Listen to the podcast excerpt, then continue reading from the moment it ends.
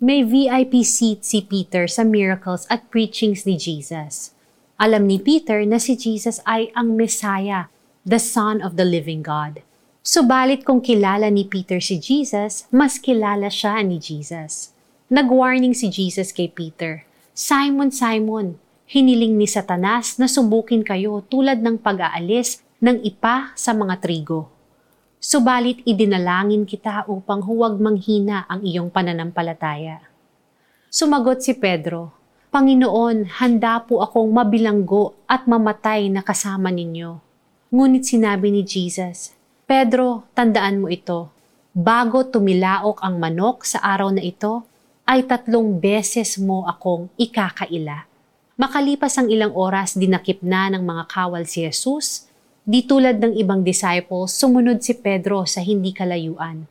At sa pagsunod niyang ito, tatlong beses siyang itinuro ng mga nakakita sa kanya na tagasunod siya ni Jesus. At sa bawat pagkakataong ito, ay ipinagkaila niya si Jesus. Matapos nito ay tumilaok ang manok. Nangyari nga ang warning ni Jesus at naalala itong lahat ni Peter. Kaya naman umiyak siya ng buong pait. Marahil ay tulad ni Peter, may isang bagay na ipinangako kang gawin pero hindi mo napanindigan. Or maybe you're struggling with a secret sin that you can't get rid of. Or you may have disappointed people who trusted you to deliver a task. Or because of a mistake, you think you are disqualified to receive forgiveness. At tulad din ng pagkakakilala niya kay Peter, kilala ka rin ni Jesus He knows that we all have fallen short.